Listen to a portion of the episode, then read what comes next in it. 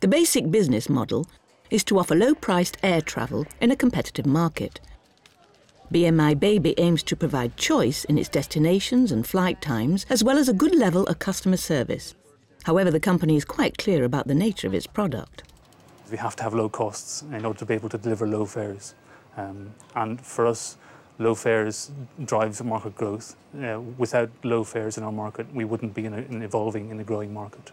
We have a base fare and a base service, which is to get a passenger from point A to point B.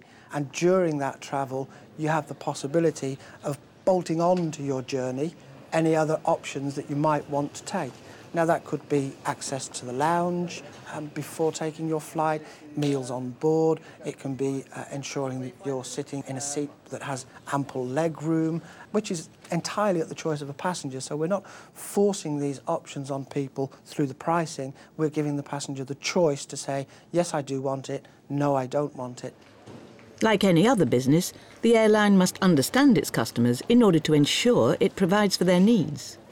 I think one of the most important things that we do as a business is design our product, and our product in many ways is where we fly and when we fly.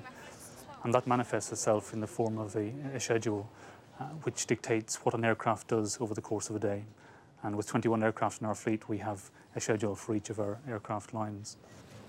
In the construction of our flying program, we have to try and meet the demands of the high value business passenger and at the same time satisfy the, the needs of our leisure, leisure, customers.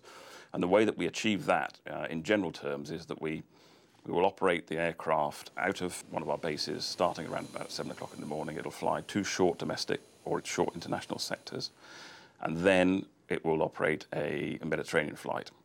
Um, and then it'll return in the afternoon. A new crew will take over and we'll operate generally four short sectors in the afternoon and into the evening. And that is the way that we optimize the, flying program to get as much um, value as we can out of the aircraft asset between 7 o'clock in the morning and around about 8 o'clock in the evening. We have, in the form of our aircraft, very high value assets. And those assets generally don't cost us any more um, with increased utilization. So whether we fly one hour per day on the aircraft or 12 hours, the lease costs on the aircraft or the ownership costs are identical. That generally means for us that we will aim to get an average of about 11 to 11 and a half hours of flying per aircraft per day. In theory, we could get more from the aircraft, but then you start to come up against limitations which are operational in nature. And you also need time for the aircraft to be back at base, having the, the daily maintenance done on them as well. So whilst commercially we'd love to be able to fly around the clock, our operations people want to take care of the aircraft, and that's quite understandable. Maintaining high capacity utilisation without sacrificing a reliable schedule requires careful planning. Our approach is to um, build our backup capacity into our, into our flying programs.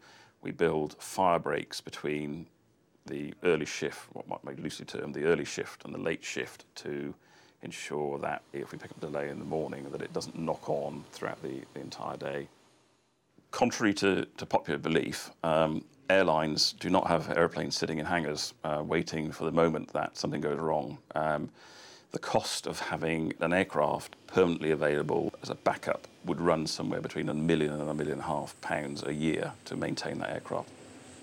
I think one of the aspects of building in redundancy or, or, or fire breaks into our program uh, is that quite often you look at that as a, a, lost revenue opportunity. But there are huge costs to airlines, especially with new uh, European regulations about how you need to compensate and, and refund passengers when things go wrong. Like all operational businesses, we can't expect to be perfect all the time, but we have a very low tolerance of significant delay because our passengers have very low tolerance of those delays.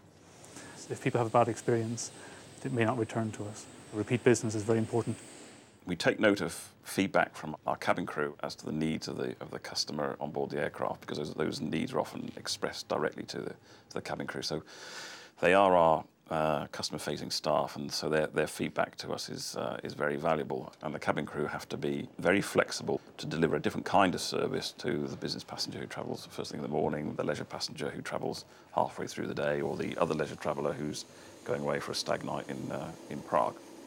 The company measures its operations performance principally in terms of flight punctuality. There is a definite financial incentive for ground services. We measure performance on two sides. One is on the operational side, uh, and that comes mainly down to on-time performance. Um, each minute that we're late leaving an airport is £50, and that's a sort of standard uh, throughout the industry. So we measure that on a daily basis. The other side of the key performance is more difficult to measure uh, on a daily basis, um, and I'm talking about things like the time that the bags are delivered from the aircraft to the baggage belt, uh, the number of bags that are lost. Now, these are things that we'll measure over uh, any given period of time, and there we can only look for trends as opposed to um, a, a one-off bad performance indicator.